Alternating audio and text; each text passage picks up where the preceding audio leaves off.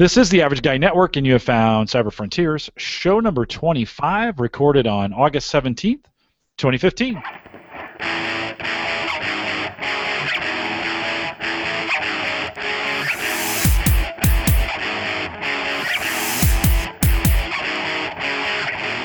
Here on Cyber Frontiers, we explore cybersecurity, big data, and the technologies that are shaping the future, all from an academic perspective. I'm your host, Jim Collison, broadcasting live actually today from the Gallup Studios here in Omaha, Nebraska, and we post the show with world-class show notes each week out at theaverageguy.tv. If you have questions, comments, or contributions, you can send us an email. Easiest way to do that is just send it to me, Jim at theaverageguy.tv. You can track me down on Twitter at Jim or at J Collison. And now you can call in those questions 402 478 8450 and we'll play those questions right here on the program. Of course, the average averageguy.tv is powered by Maple Grove Partners Web Hosting. Get secure, reliable, high-speed hosting from people you know and trust. One of them sitting right across from me right now. That, of course, would be Christian. That's uh, that's him. He's running it, and uh, I think he Christian, you got a few spots right there over there Always. at Maple Grove. Always do. All right, so we can heat up the basement a little bit. Head over to maplegrovepartners.com, and uh, I think plans start as cheap as 10 bucks a month. I'm hosted on it, theaverageguy.tv. I know a bunch of others are well. Head over there and get that done. And now Cyber Frontiers is a part of the Geeks Network. Find the link to this show and any and many other great podcasts out at the geeksnetwork.com. All right, well, all the guys are back home again. They uh, Ashton is no longer here in Omaha. I always introduce Christian first. So, Ashton, you made it back to New Jersey, and uh, welcome to Cyber Frontiers. Yeah, it's good to be home, but I do miss Omaha. Um, so Yeah, we miss having you. Well, if if you watched the 20 minutes of me struggling to figure out how I ever podcasted from here, um, no, I'm not. It's been a little while, so Yeah, well, it's, it's, we miss you, but we'll look forward to next summer. I'm going to see you guys in oh just about a month, so I'll be out there too. Uh, we'll have to get- schedule some podcasting while we're out there, and of course his counterpart, but back in Buffalo as well, Christian Johnson. Christian, how are you doing? Hey, I am in what I would call total chill mode. This is when I integrate. I, I become one with my leather couch in the living room and just don't move for like 72 hours straight. Um, so I am doing well, getting recharged energy wise from what's been a long and productive summer, and uh, looking forward to tonight's show. Yeah, good. Well, if you joined us off, if you found the program off of uh, YouTube and you're watching us, we this is a long play show. We'll be at this for the next 45 minutes or so. So buckle in. We'd love to have you stay along for the ride. All right, tonight we want to talk a little bit about OS security. Well, one of those pieces uh, that is just not uh, Windows problems, but we're going to start with Windows. I think Christian. Uh, Microsoft has released, as of July 29th, has released a brand new version of Windows and Windows 10 uh, has gotten really wide adoption. A lot of people are downloading it. A lot of people are using it. It's getting a, it's getting pretty positive reviews out there as folks are downloading and using it. I'm hearing just a lot of buzz around it. We want to talk about it tonight from a technology perspective. So when we think about a new operating system, we're always worried about security. In the last oh, in the last couple days or so, out at the AverageGuy.tv's Facebook group, we've been talking a little bit about antivirus, and that's kind of one of those things that always comes up. But inherent to the system are OS kernel problems, some of those things that come, or just weird ways. Microsoft changed some things that they did with Windows 10, and it just made it it just made it weird. So let's uh let's dive into Windows 10 a little bit. You use the word debacle on this. Isn't that a little strong? Debacle's probably a little strong, but it's it's pretty close. Um, maybe more of like a snafu. Maybe snafu is a good word. Um, but it's somewhere in between snafu and debacle in my book. Um, you know, the reality with Windows 10 is that it is, I think, per Microsoft's usual trend of being great, being terrible, being great. Um, they kind of lived up to the expectation of Windows 7 was great, Windows 8 was terrible, and Windows 10 supposedly great. And I say supposedly because it's um, it's not a done deal in my book yet. Um, Windows 10 is really the first operating system that Microsoft has released that is the new face of Microsoft. So this is, I think, you know, the first flagship release that you're seeing of um, a post bomber a Ballmer era. Wow, post bomber um, era. Thank you. in which um, you know we're now seeing an operating system that's not really a product anymore. It is a service, and this is the first time that an operating system uh, has been released from Microsoft that's as heavily integrated into its cloud services as it is the personal computing uh, world. And so, you know, when we talk about some of the benefits of the operating system, um, it's clear they've added a lot of things that make them not only highly competitive with um, you know themselves in terms of outdoing what they've done in the past, but they really start to bring some of the features of uh, user interaction to the table that Google and Apple have been killing them on for a long time, right? Um, Microsoft Cortana is a hot buzz item. Um, the considerable performance improvements in Windows, hot buzz item. Uh, for gamers, the DirectX 12 package, which is basically giving you 20% performance improvements without the uh, without changing any of your hardware. You know that's a big ticket item. Uh, the fact that the start menu was not uh, an abandoned child in the forest anymore, uh, that's been well received.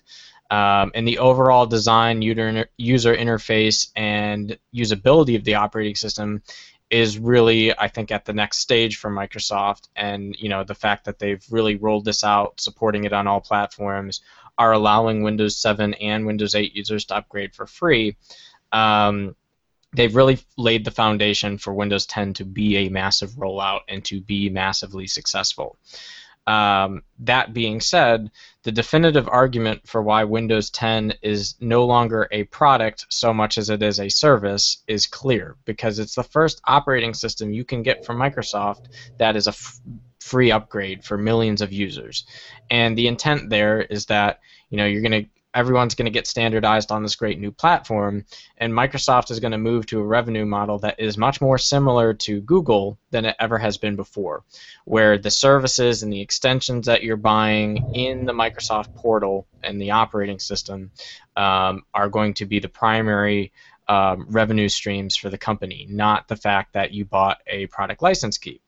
Um, and with that comes the obvious reality that a big portion of the feature set that you find in in Windows 10 is connected to Microsoft's cloud services directly. Um, what this introduces as a privacy and security advocate is a lot of questions about uh, how how the operating system from the user side interacts with the server side. Um, if we take a look at some of the privacy agreements, they're kind of scary. Um, and if we take a look at how chatty the Windows operating system is on your network pipeline, it's actually kind of astounding. Uh, it's a whole new level of communication and interaction over the network pipe that um, I've never seen from a previous operating system, but it makes sense given um, all that has changed in this operating system. So I just wanted to, I'm going to go through and talk about Windows and give you a little bit of a rant there. And then Ashton's going to go through and talk about the same thing on Apple, because Apple in some ways has been doing this too. I think it's a little bit different. Um, but I want to cover some of the highlight uh, features from Windows that kind of has people um, concerned.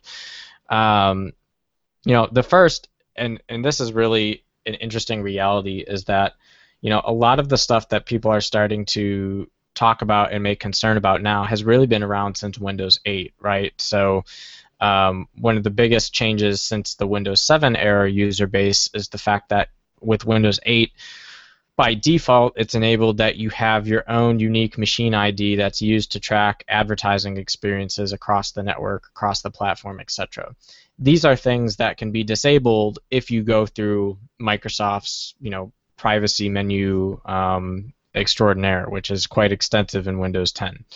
Um, then you have other features in Windows 10 like Wi-Fi Sense, where you can share your network with others. Um, people have really blown that out of proportion in terms of the privacy risk there, so I'm not going to talk about it other than to say stop listening to them. Um, but you know, these are features that you can turn on and off they really enhance the operating system and the way we do business, um, and it's uh, I would say overall a value add to the OS. Um, one of the biggest features that is different in Windows 10 from any other operating system is by far um, the Cortana interface, and this is something that you know, on the surface, uh, you can turn off, right? Um, and you can disable Cortana completely. And you would think, however, though, that upon disabling Cortana, Microsoft would stop sending data from the Cortana service. Um, but that's uh, really what initial privacy experts have found. What I have initially found in my own research is that that is not the case. Um, the operating system continues to send network traffic back to Microsoft that's specifically about Cortana. Um, there are definitely HTTP traffic going over the live wire, um, downloading uh, new metadata files for Cortana and new data points. Um, and that's something that is kind of surprising to me. Um, I don't really understand why, um, you know, Windows 10, you turn off a feature and the feature is still communicating with Microsoft's cloud services. As a as a design as a as a systems designer and as a security evangelist, that kind of scares me. Um, what data that's actually being sent, uh, kind of unclear to me still at this point. Um, other things, you know, traffic-wise that look harmless, but you know, it it's kind of unclear why it's happening. Um, one is the pin tiles that show up in the, you know, since the Windows 8, and the Windows 8 does this too, so it's a valid question for that platform too. But um, Windows 10 especially downloads new uh, tile information that you know powers that front end graphic with your news and weather. Uh, at all goes over unencrypted HTTP traffic. Um, it's not clear why some of those requests happen when the tile doesn't exist on the page. So, like if I delete the weather tile and I delete the news tile, it still goes out and gets that data. That's not so much of a privacy concern as just uh, why are you doing that kind of thing. Um, so on, on one side, you know, even just looking at the network bandwidth that's used on an average Windows 10 PC, it's definitely much higher than your average Windows 7 PC on idle, right?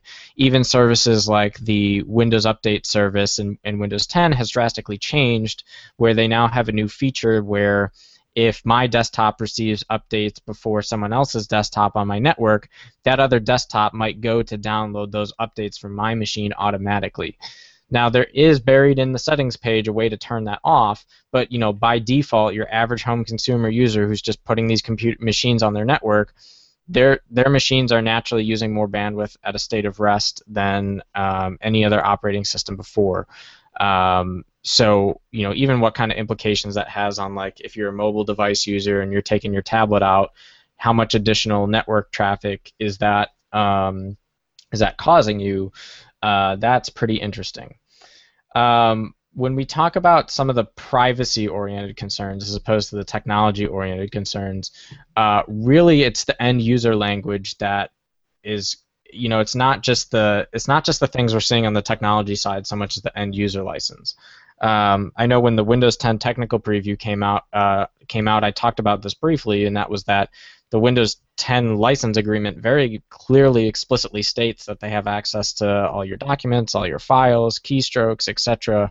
Um, and the language is very stark and upfront in ways that you would have never seen that in a Windows 7 uh, end user license agreement.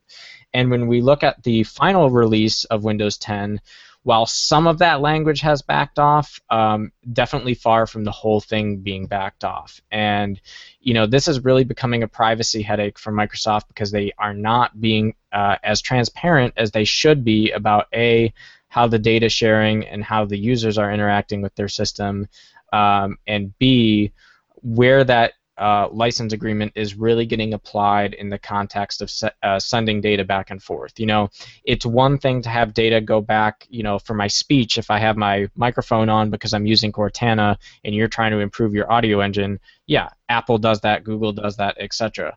But no one from Microsoft has really come forward and explained why you need my keystrokes, why you need my files. And yes, I can I can sit here and conceive ways in which this is all improving the operating system. But as a security uh, conscious person, these are things that you know I don't. These are features I wouldn't want. I would just as I would just soon as much turn them off to know that there's not a keystroke uh, application running on my desktop.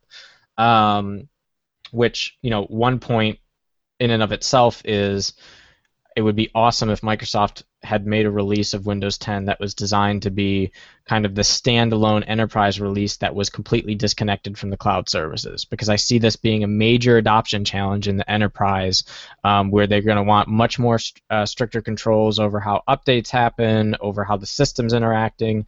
You know, those networks are much more tightly monitored. You want to have the traffic much cleaner um, this is going to be an adoption challenge for major Fortune companies, is is my prediction. Whereas on the user and the commercial side, you know, we're seeing the adoption rate is huge because it, they made it so easy for you to get those upgrades, to have that icon bar put in your tray, to download your free upgrade, etc. Um, the privacy headache is a headache because you know, we started with these core set of features that, you know, people traced and saw data, and then we're seeing new articles come into the fold um, that continue to be a problem for Microsoft. Um, one of the ones that has come out in the last day or two that has been a popular conversation point is the privacy headache over gaming, where uh, there's now explicitly put in the license agreement Microsoft actually scans portions of your machine as it pertains to you using Microsoft based games and services to see if you've installed counterfeit software and tries to basically automatically disable any unauthorized hardware and or software that you're using on your machine, right? So whether or not you agree that's a thing for Microsoft to be in the business of doing is a separate conversation from the fact that your CPU is now spending time scanning making sure these things are right, doing file sum checks, um, sending data about you back to Microsoft, enhancing your advertising experience.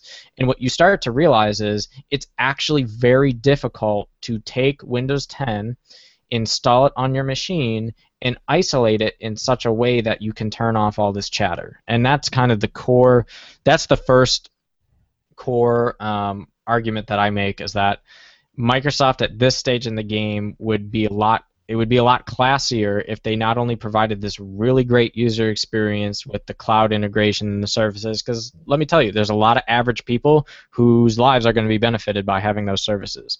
But for the technology evangelists and for the people that freak out about this, Microsoft could have easily um, not alienated those users as easily into being, uh, you know, these are going to be the same people who held on for Windows XP for 15 years, which I'm sorry, that's not the same argument because the XP kernel was far less secure than Windows 7, so I don't really like that argument. But you know, th- this is going to be the same transition with Windows 7, where these people are going to hold on to Windows 7 for 10 plus years um, because Microsoft didn't go through the lengths to make the you know Windows 10 Privacy Edition, so to speak, and not really the Privacy Edition, really just the Windows 10 version that is a product as opposed to a product cloud service hybrid offering, which is really um, what Windows 10 is at this point. And so I've uh, gone really back and forth between being like, do I want Windows 10 on my laptop, on my tablet?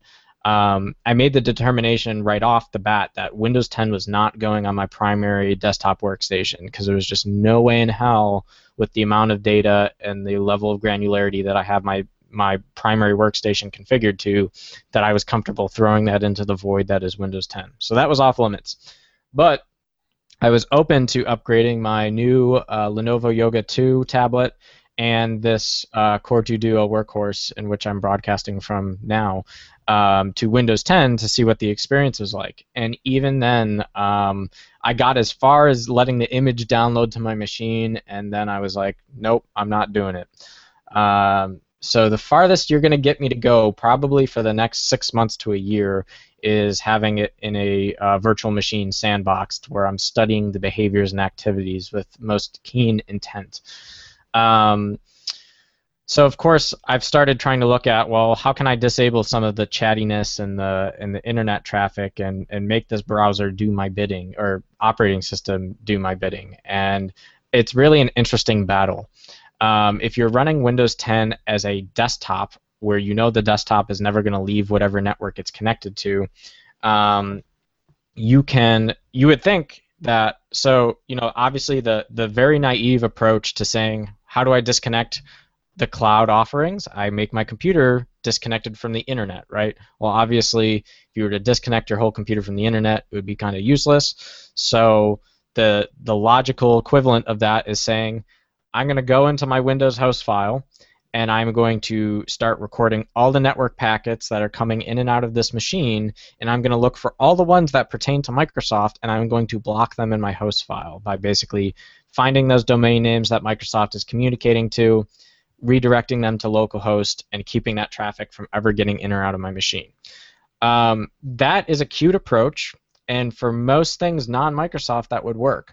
But in Windows 10, uh, even that doesn't work because they actually whitelisted and hard coded the, the DNS names that they need to run their services in their DLLs. So if I explicitly try and block one of those uh, domain names from resolving on my machine, I physically can't because the DLL just bypasses that whole host file DNS infrastructure and makes its own system calls.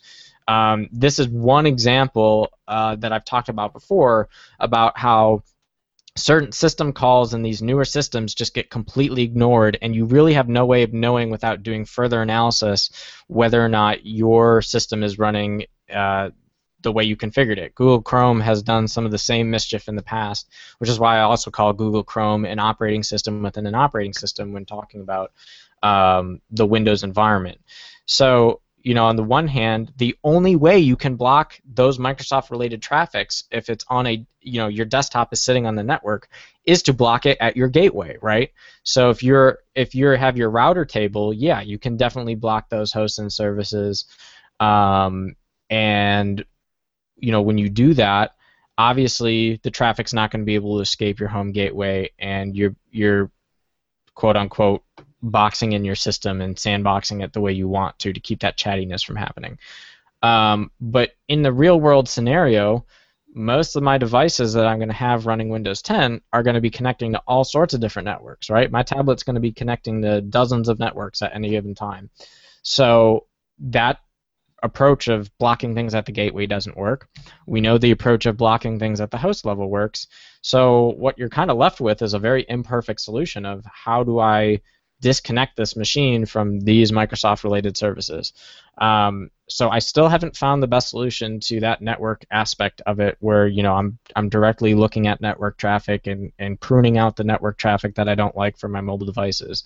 Um, that's one whole area that still has a lot of work, so to speak. Um, but there are two applications that have come out for Windows 10 privacy that I want to draw everyone's attention to and will be um, in the show notes. Um, the one is a uh, uh, application. The source code was uh, released on uh, GitHub uh, not too long ago, but actually a little less than two weeks ago, and um, it's called the Windows Tracking Disable tool. Um, cute name. Um, maybe they got their advice from Microsoft on how to name things. But basically, um, this application specifically focuses on disabling uh, telemetry data. So with the Windows 10 for the first time has a lot of telemetry related data, um, and this is more the tracking stuff that you would see in your Googles and your Apples in terms of tracking your user experience, giving you customized targeted ads, that kind of thing. Um, so this tool will allow you to outright kind of disable, turn off, kill uh, telemetry related activities in the operating system. Um, then the second uh, related tool um, is called Do Not Spy 10. And this is an application that allows you to, without having to go through and figure out all the Windows menus for the features and where all those settings are, it allows you to specifically enable and disable features um, that are in Windows that could affect your privacy. So it allows you to disable telemetry, biometrics, handwriting data sharing, error reporting, application telemetry, inventory collection, steps recorder, lock screen camera, Cortana, location, sensors, web search, DRM. I mean, there's a laundry list of about 30 things that are different in this operating system that it will allow you to specifically go and shut off. And this is obvious. This is probably one of the um, most fully featured applications uh, that's out there right now. It's called Do Not Spy 10, and that's kind of the most one-shot kills all to get a lot of those features that are chatty and that impact your privacy turned off.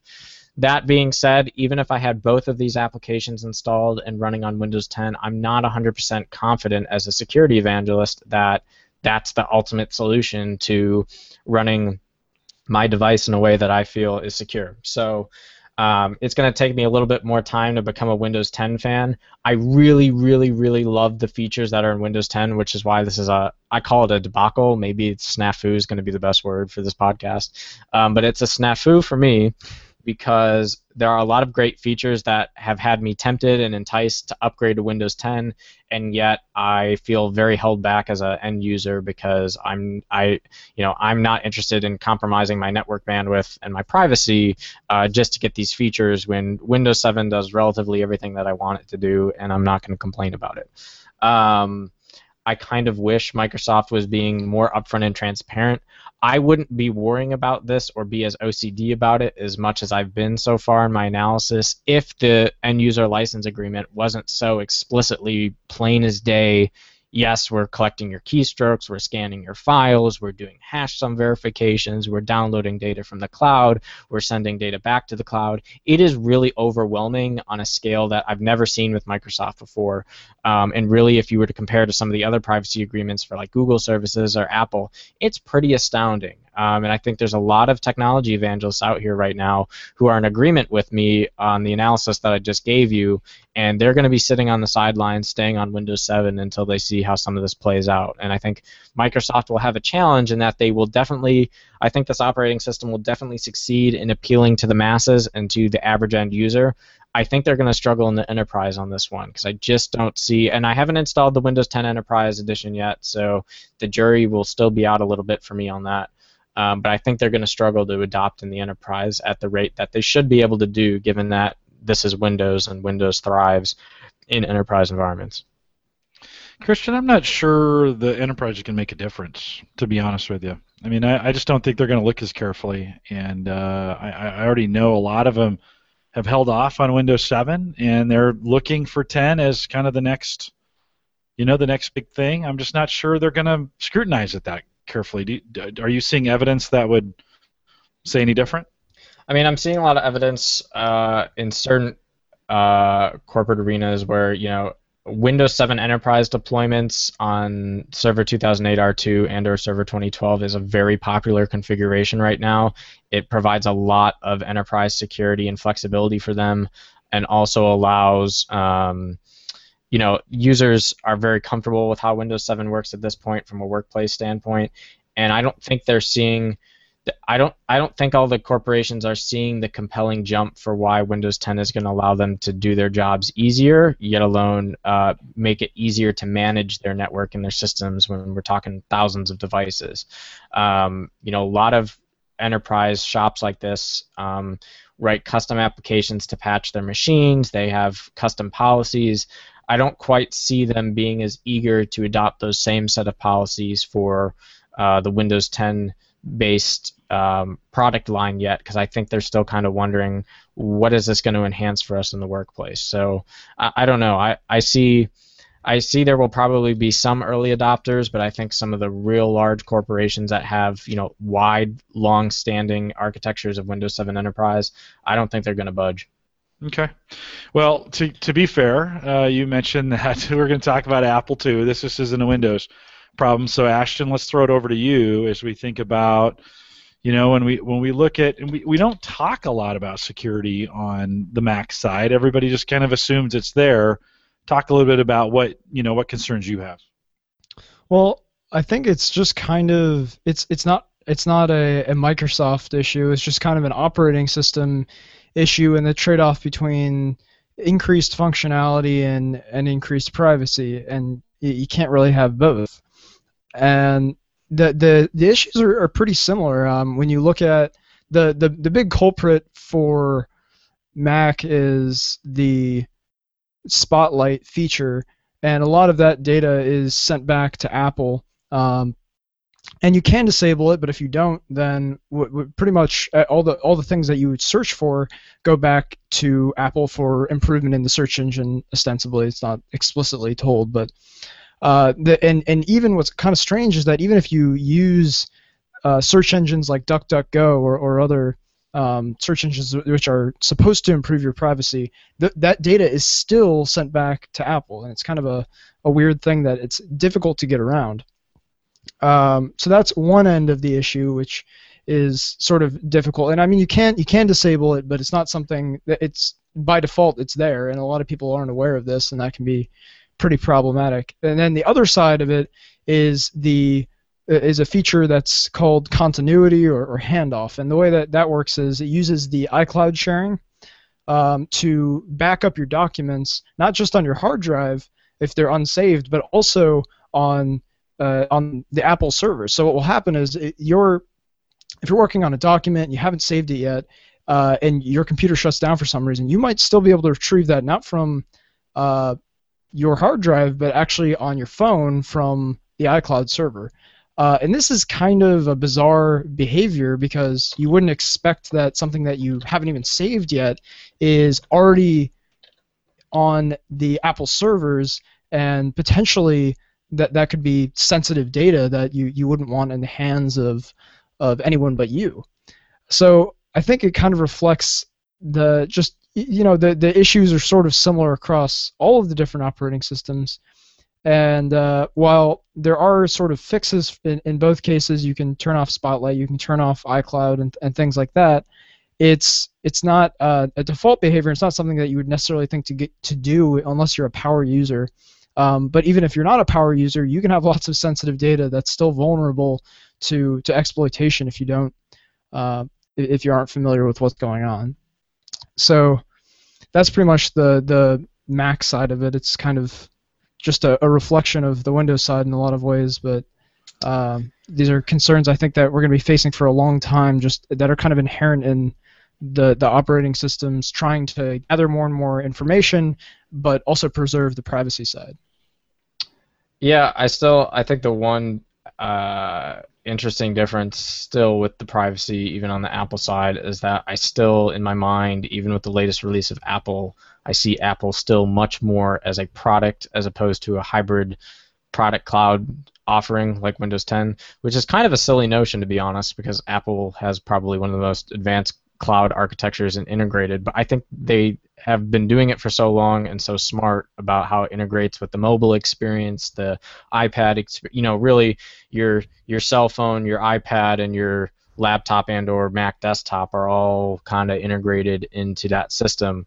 Um, but I don't think their end user license agreements are as explicitly um, uh, jarring to the end user in terms of what types of data is going back and forth as what we see in Windows 10, which is it's not it's not quite as much of a, a snafu. It's not as much of a debacle. No, it's well, it's definitely. Or, or, do Mac users just accept it as being part of the right? It's part of the well, cost I mean, of doing business.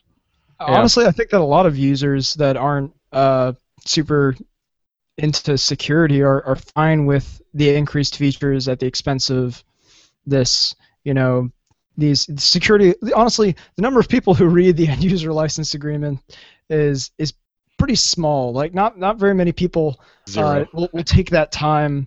They they right. want to they want to use Windows 10 Windows 10 they want to use the they want their search bar or their uh, start menu back and and all, all of those things uh, and they they don't want to read through a 20,000 word legal document on the possible security ramifications of this, well, but don't you think? I mean, most for the end user, right? As long as you're not stealing my bank account information and password, I don't, you know, for the for I don't have anything that I would even consider. So I'm syncing stuff, and they've got access to it. You know, I'm not. Again, I'm. There are people who have some serious concerns about that. I just, I'm not necessarily one of them. I think I'm more like the average guy. When I would really, I'm willing to take the convenience instead of the security because I don't view it right or wrong because I don't view my content as being, eh, it's not that important. You know, we make show notes for the show, right? We have them on Google Docs. If somebody else were to, I mean, if Google were to have access to them, or I, oh, so publish them, do something with it, right? It's and I create a lot of documents like that. I get it though. I mean, there is a lot of stuff out I mean, there to be secure. I think the scary thing though is the some of the things that Christian mentioned are in the end user license agreements include keystrokes, and at that point, you don't really get to say, well, that that's everything. You know, that's that's, that's, that's you type it in your your credit card or your password or whatever it may be. Then you don't really have control over. Oh well, I don't do anything that important on this. It it can still come back to bite you. Well, don't you think? I mean, in this in the in the um, they're trying to be helpful. I mean, keystrokes is so they can understand. As they're developing Windows 10, they want to get some ideas of what people are doing and how they're doing it, so they can make the product better. Don't you think that's just an overreaching of convenience for them? That when we look at it, goes, oh, well, keystrokes. Well, you could be recording the password to my bank account, right? I mean, does Christian, is that what that says? Yeah, I mean, I think it's one thing to say, you know, we'll have this keystroke whatever service on a technical preview where, you know, they're in the you know they're in the core process of trying to make the operating system and improve based on user feedback. It's another entirely different thing to be putting that in a production release especially I mean, this and this is part of the reason why I think the enterprise is going to be so boggled by this. I can't imagine any enterprise feeling comfortable about accepting an end user license agreement that says, "Hey, guess what? We own your keyboard." Um, that just would not fly, and that's where that's where the data really does matter, right? And uh, you know, there's a lot of different um, concerns over the um, the continuity and the security of where that data is going and what form the data is existing in. And you know, you brought up an interesting point about well, you know, I don't really care if Microsoft has my files that are on the cloud or whatnot because at the end of the day, you know, big corporation, I can probably trust them to maybe do the right thing. Uh, you know, you as an individual can choose to take that leap of faith. But what the interesting segue is is uh, released on in Black Hat, uh, which is one of the largest security conferences, uh, probably next to along with DEF CON out on the West Coast.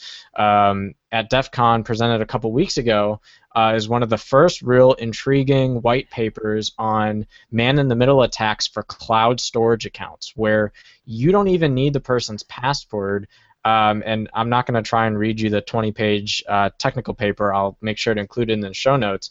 But it basically goes through how, you know, these synchronous applications where, you know, your OneDrive, right, is automatically keeping those folders that you specify. They're keeping it up to date, they're keeping them in sync, making sure your files are getting up there and available to your other devices. Obviously, it would be a pain if every time a change or an update happened, you'd have to put in a password, right? So these clients um, create a token that then is used to authorize back with the cloud service. And this basically this walkthrough at Black Hat was the first real demonstration of how a successful man-in-the-middle attack for you know Dropbox, Google, OneDrive, etc. could be done so that you know yeah you don't even you don't even need to hack the username and password. You create this man-in-the-middle attack, you force that client to give you one of these valid tokens, and then you turn right back around and use that token to log in as a as a backdoor entrance to the real service. Um, and at that point, yeah, it's not Microsoft that has your files. It's Microsoft and whoever else is smart enough to carry off these man-in-the-middle attacks. And again, these are uh, sophisticated attacks. There, there's a level of complexity with all of this, but the point is there's there are real realities and real situations and real implications for both average users and especially the enterprise. Um, and when you have an operating system that has become so heavily integrated in cloud services and infrastructure, people are going to stop focusing on the you know engineering of malware and viruses that sit on your desktop. You know the traditional antivirus is going to disappear. They're going to start looking at the network the cloud services and the back end and you're you know you're no longer going to see the day where a virus comes in, installs itself on your file system, your computer gets hosed, you take it to your tech expert, he runs an antivirus scanner, it's all cleaned up, tidied up, and you you know you have your machine back. No, these viruses, uh, with with having these cloud interfaces, are going to become much more complex because they're going to live in memory. They're not going to leave a footprint on your file system. They're going to be in the network, which is where the average user especially notices the least amount of change in their network and as our bandwidth pipes get more you know we get these larger bandwidth pipes we get google fiber we we don't necessarily even notice if our internet is slow right less and less we hear, hey, who's hogging up the bandwidth? I want to watch Netflix, right? That's becoming kind of a phrase of, of five years ago. So now you don't, the average user isn't even aware of, hey, my network is degraded, what's going on? Um, these highly sophisticated applications will be able to live in your network, live in the memory, have a very small footprint in relation to the available system resources, and they will go after the cloud. They will not go after your machine, um, and that's arguably 10 times more dangerous than the type of conventional uh, malware we've had in the in the last 10 years. And I, I think that's well, that's exactly what I thought when when Jim says, well, I mean, it, it's I it, or I guess it was you that was saying that. I mean, you can trust them. You can take that leap of faith and assume that Microsoft is not interested in your your personal information, and maybe not. You know, I don't know if you're familiar with that XKCD comic where it's it, they're they're um, it's Google and they're they're having a meeting at this table, and the the lead CEO is saying, "Well, we're going to turn evil. What can we do?" And they're like, "Well, we already have all the money and we have uh, pretty much all the resources and uh, that we could ever need. So there's not really much that we could do if we wanted to turn evil. And I don't know if that's an accurate representation of what's going on or something that you'd want to rely on. Um, it is kind of funny, but the problem is not really Microsoft in this case having access to that data. It's storing it on the cloud, like you're talking about, and it's just tracking that information and having it uh, theoretically accessible by attackers is where, where the problems arise. Um, so that's one piece of it. And then the other piece of it is, like you said, more and more the attacks are not going to be uh, ad hoc on a computer or a, an individual machine or a tablet or whatever. Uh, it's going to be on networks, and they're going to sit, like you said, on, on the on the routers and on the switches and things like that. And uh, the that reminded me of the, the, the Jeff Atwood article that he just written, which is called "Welcome to the Internet of Compromised Things," and it scared the hell out of me because uh, instead of they're virtually untraceable. It's it's for the user that's even familiar with their computer, they're not thinking that the attacks are going to be on the router or it's going to be on the network instead of on their computers. They might have malware uh, removal software. They might have antivirus software, is the better term. Um, but very rarely do you have something that can scan your router or your network for, for malicious uh, software on there, and that that's I think is so much scarier and so much harder because everything that you do is tracked and and easily accessible. And this you know spoofing of the authentication token to get access to these to these uh, cloud services is just one tiny example of the terrible things that could happen if the attacks are more targeted towards the network and the, the routers instead of just the computers. Yeah, and I mean, you know, not only the, the Internet of Things is a great example where that is going to be a game changer in terms of detectability, but also another one of the presentations in Black Hat that brings that home um, exactly is industrial control systems. And there was a presentation that was done at Black Hat where the presenter basically said um, industrial control systems are one of the most unique and interesting challenges to cybersecurity because A, they're the least reported um, when a breach or when an issue happens with an industrial control system, you never hear about it in the news like you do with these other things. It's kind of a very hush hush thing. Um, number two is they're having the same problem where a they still don't really know how hackers are exploiting some of these systems. They don't know what the techniques are. Whereas at least what we're talking about now, we have an idea of what the techniques are. We have an idea of how those environments and those situations are created. They don't even know what the situations are yet that are uh, being taken advantage of in the industrial control um, ma- uh, market. And as a result, that kind of silent but deadly thing that's always sitting there doing malicious activities um, is expanded upon in a way that um, really we're seeing we're starting to see with the Internet of Things, with cloud services, with you know cloud product offerings like Windows 10, um, just not at the extent apparently that what has been going on with uh, SCADA systems and some of these other services. So uh, I'll try and talk about more of that on a future show. I'm still waiting for all the um, uh, the technical write-ups to come out from Black Hat 2015. It's going to take probably another couple months before the archive becomes available.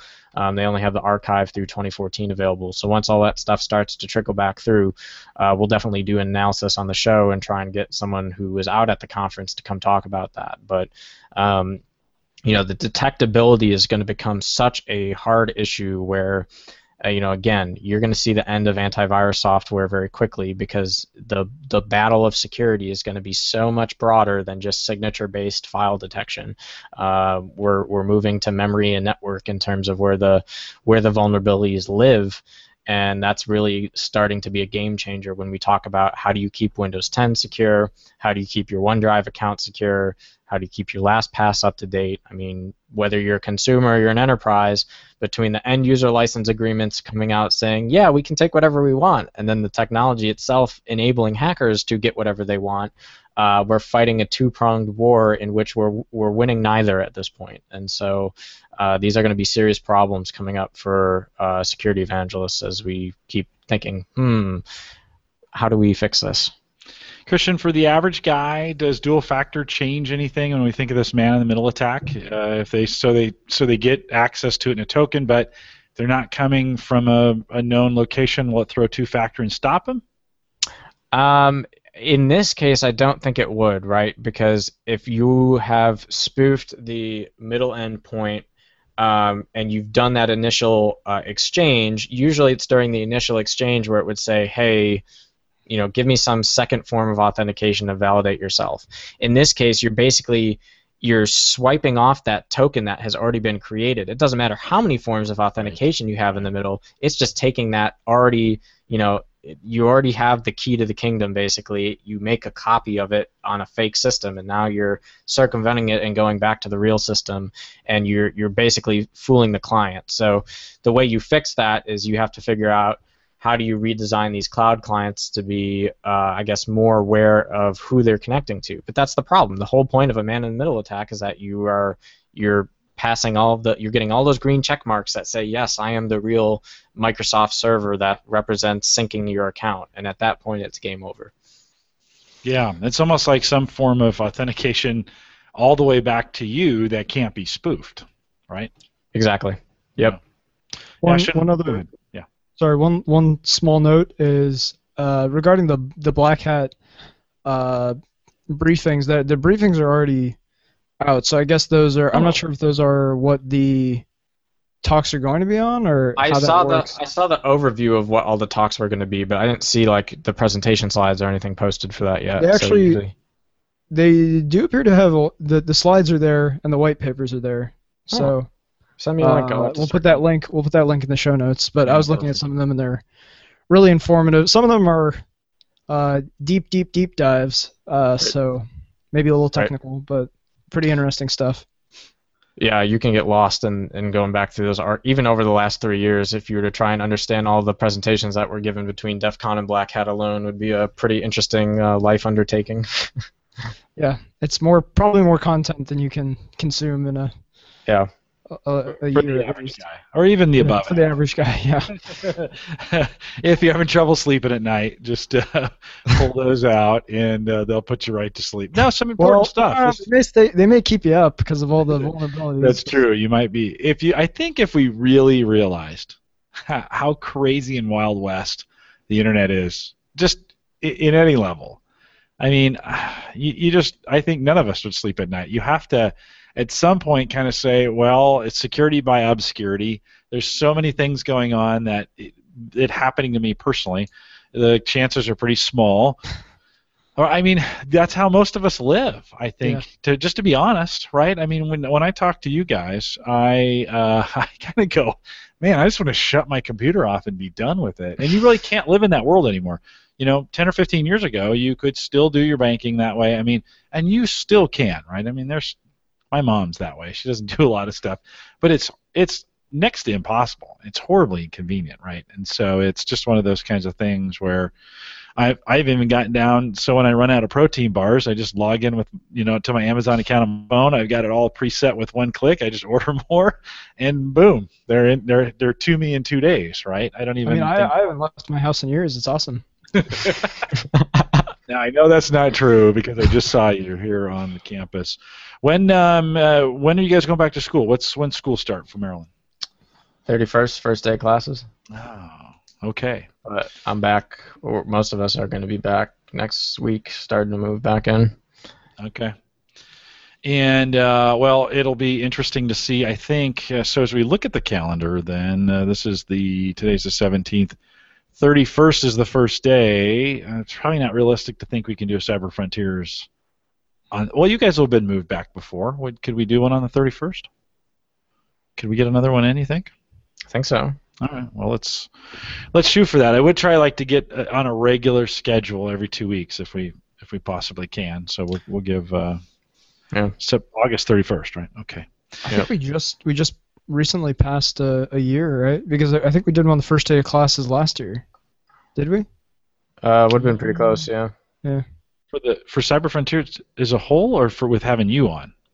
Oh, just me. That's true. Just me. I think Well, it's it's been more you, than a year. It's been more than a year. Christian and I did a couple. I think in the spring, Christian, and then we, we brought you on. Yeah, Yep. because we had we had Dr. Pertolo on right Yep. before we brought before that we was brought in- Ash. That was in fall 2014, so Yeah, now I'm gonna get a chance to teach in his class again, which is really cool. Yeah. Super Uh, excited Or sorry, that. spring of 2014. One quick last thing, Randy. Yeah. Did you get the? I dropped the Did, links in there. did you got the article? All right. Never mind then. I grabbed those. Um, That was those were the ones in the show notes, right? I just put it in. Yeah. Oh, The very uh, last. The It's, very it, you last got it. one? You got it. Blog. Uh, Coding Horror. Yeah, I think I got it. Yeah. Yep, I got it. Go ahead, Christian. Uh, the only last thing that I'll try and cover a little bit more in the next show, but it was a community request, and this is a community podcast, so we're going to talk about it, and that is the uh, the Mr. Robot show on USA Network. Uh, a lot of people have been asking me, "Hey, what are your thoughts about this? Is this the real deal? Um, you know, etc." Uh, it's honestly both from like a theatrical critic standpoint and from a technologist standpoint, it is by far the first thing on TV in, in any recent memory of you know cyber-based shows like CSI Cyber. It's a joke when you see all the fake stuff going across the screen and that kind of thing. It, it almost makes you know people who are technology oriented kind of chuckle and be like, okay, I'm turning this off before I have to you know uh, go insane. And um, Mr. Robot is just total opposite of that. Um, it's really a, a psychological thriller uh, honestly, kind of on the really sketchy uh, rating side in terms of like uh, not safe for work, appropriate for family audiences. So tread with caution if that's a concern for you. Um, but if we're talking simply about how realistic is the depiction of the cybersecurity, the hacking, the culture, it is incredibly accurate. They really focus on kind of some of the real world uh, types of scenarios that would come up with, you know, email phishing and, and data espionage and exfiltration and hacker culture society. Um, it's eerily, uh, brutally, uh, much more realistic. It's not perfect, but it's brutally realistic in comparison to anything we've ever seen on television before you know when they do the close-in screen ups of the of the console you're seeing actual commands not bs so the people who are sitting there say yeah i do this at work for a living. It actually you know resonates with a lot of people. Um, and so geeks love this show wholeheartedly. And obviously people who aren't technology oriented are really enjoying it too because it's a really interesting psychological drama. Um, but it uh, yeah, Randy has maybe the best word for it. It's a nasty show. Um, it is really a nasty show, but um, it has some really fantastic elements that I think keep people hooked. And um, USA has really brought out a um, an interesting uh, an interesting show that I think really has made all the other cyber shows look kind of derpy in terms of like, yeah, this is a real world scenario. Some really bad ones. Yeah. including every CSI ever made. Right, right. So this It's one is just brutally realistic, and like me as a technologist, I'm excited to see the realism there. Um, again, as Randy says, nasty is probably the word to describe Mr. Robot in other ways. So tread with caution. we are Yeah, not a TV maybe rating not service. safe work. Maybe not for safe for work, huh? Yeah, not safe for work. All right. Sounds good. Well, with that, we'll wrap it. Want to say thanks for listening. If you uh, you joined us tonight live, thank you for coming out. We had a quick. I just didn't get this advertised over the weekend, and uh, I need to do a better job of that. I say that every time, and for whatever reason, you know, I've got all the time in the world on the. I shouldn't say that, but on the weekend, I'm intentionally working on podcasting stuff, and I I always miss this one. I need to get better about that. But if you want to follow everything that we do, I do put the schedule and post it, even for Home Gadget Geeks, out on the the AverageGuy.tv site. So go to the averageguy.tv check that out. We're going to get back on a two week schedule hopefully with these guys. You know they're in school so it makes it tough and we, we, we do a lot of stuff during the year. So we'll try and get back on every two weeks. If you haven't subscribed to cyber frontiers yet you might want to do that. Just head out to the averageguy.tv slash subscribe. We want to thank you for using the amazon link. It's just the, am- the averageguy.tv slash amazon. And uh, we want to also just say thanks, Christian. Thanks for hosting all that we do for the AverageGuy.tv over there. That's always up and running, only to be slowed down by a plugin, right? Yes. so so when you want to know how fast Maple Grove Partners is as a platform. Don't use the average guy right now as that measure. Go to maplegrovepartners.com because Jim's uh, podcast plugins kind of uh, got some issues. I'm sacrificing speed for convenience at this point, and it's uh, there's, it, the the player, the audio player that we use, has a lot of bunch of little gadgets in it. I really like it, but it does slow down the rendering, uh, the the download of the site uh, fairly significantly. So Christian's right. Head out to Maple Grove Partners if you want to check out speed uh, for that, and uh, and we've got some good stuff uh, going on there. But head out to the Average Guy TV. Just wait an extra second as it downloads. It it actually goes pretty fast. And Christian's got some rock solid stuff going. Figured out figured out some stuff this summer that uh, made it even faster. I couldn't believe I shut off the plugin and it was just loading like that. Uh, when we got done, and so uh, hopefully, hopefully, Hanny, we had him on the show. He's on Home Gadget Geeks. Hopefully, he'll get that fixed. And, we'll be uh, blazing speed again. We want to thank you for listening.